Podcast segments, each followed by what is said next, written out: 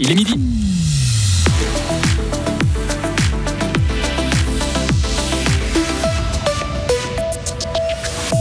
Brillante Gaëlle Talman, la gardienne fribourgeoise, a effectué des arrêts de grande classe à la Coupe du Monde. Score final 0 à 0 contre la Norvège. Football, toujours Servette rêve d'Europe. Un match en jeu ce soir face à Genk. 20 000 spectateurs sont attendus pour supporter les Grenats. Et la chaude fond pense ses plaies. Il faudra des années pour remettre debout la cité horlogère mise à genoux par une tempête sans précédent. Pour euh, demain, belles éclaircies et rares averses. Euh, jeudi ensoleillé. Vincent 12, bonjour. Bonjour à toutes et à tous. C'est un bon match nul pour les Suisses. L'équipe de Suisse féminine de football vient de terminer son match contre la Norvège à la Coupe du Monde. Après avoir battu les Philippines vendredi passé, la sélection helvétique a fait 0 à 0 aujourd'hui. Le match vient donc de se terminer. Résumé de cette rencontre avec Valentin Nancy. C'est un bon point récolté aujourd'hui par l'équipe de Suisse face à une formation qui la précède pourtant de 8 rangs au classement mondial de la FIFA.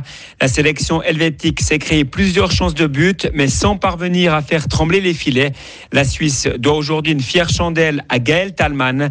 La gardienne fribourgeoise a réalisé plusieurs arrêts importants, surtout en seconde mi-temps. Pour rappel, la gruérienne de 37 ans prendra sa retraite au terme du tournoi. Depuis le début de cette Coupe du Monde en Nouvelle-Zélande, la sélectionneuse Inka Griggs peut compter sur deux leaders qui sont essentiels dans le jeu de la Suisse. La capitaine Lia Velti qui évolue à Arsenal ainsi que Ramona Barman qui joue au Paris Saint-Germain. Et au classement, la Suisse prend aujourd'hui la tête de son groupe avec quatre points. Elle devance les Philippines et la Nouvelle-Zélande qui comptent désormais trois points alors que la Norvège ferme la marche avec un point. Tout se jouera donc lors de la dernière journée. Et pour son dernier match de groupe, la Suisse affrontera dimanche matin la Nouvelle-Zélande.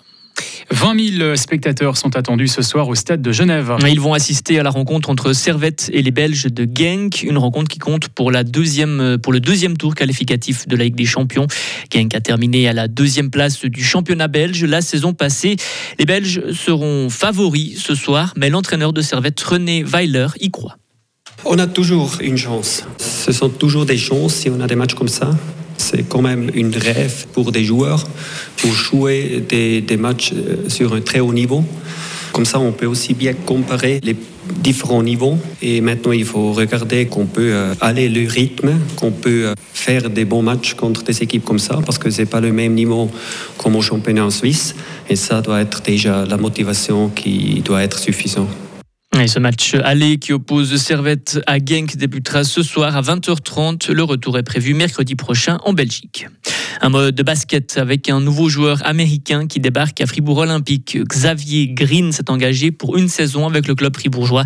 Cet américain d'un mètre 98 débarque de Norvège. Xavier Green a inscrit en moyenne 22 points par match la saison passée. La chaux de fond pourrait mettre des années à se relever après la tempête. La cité horlogère fait aujourd'hui le bilan des dégâts provoqués par l'orage extrêmement violent qui l'a frappé hier. Toits arrachés, vitrines brisées et arbres déracinés. La reconstruction pourrait coûter cher.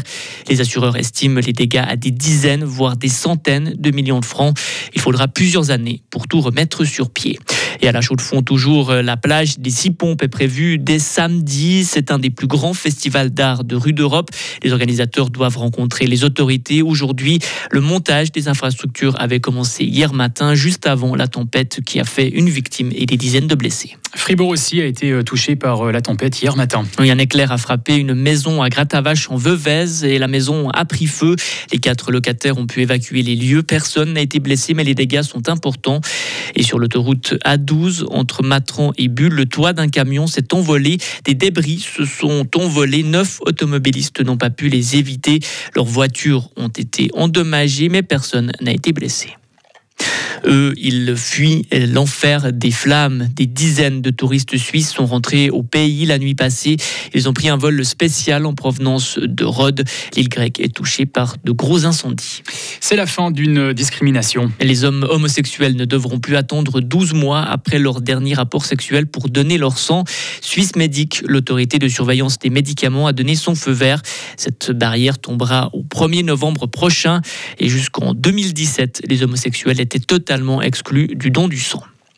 C'est une espèce envahissante. La première population entière de scarabées japonais présente au nord des Alpes a été découverte à la mi-juillet à Cloten. Cet insecte nuisible importé en Suisse menace les cultures et les espaces verts, les parcs et les jardins.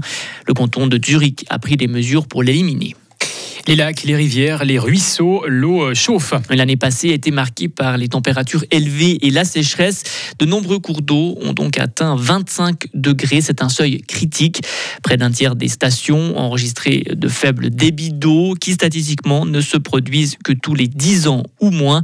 C'est ce qu'explique l'Office fédéral de l'environnement dans son annuaire hydrologique publié aujourd'hui. Retrouvez toute l'info sur frappe et frappe.ch.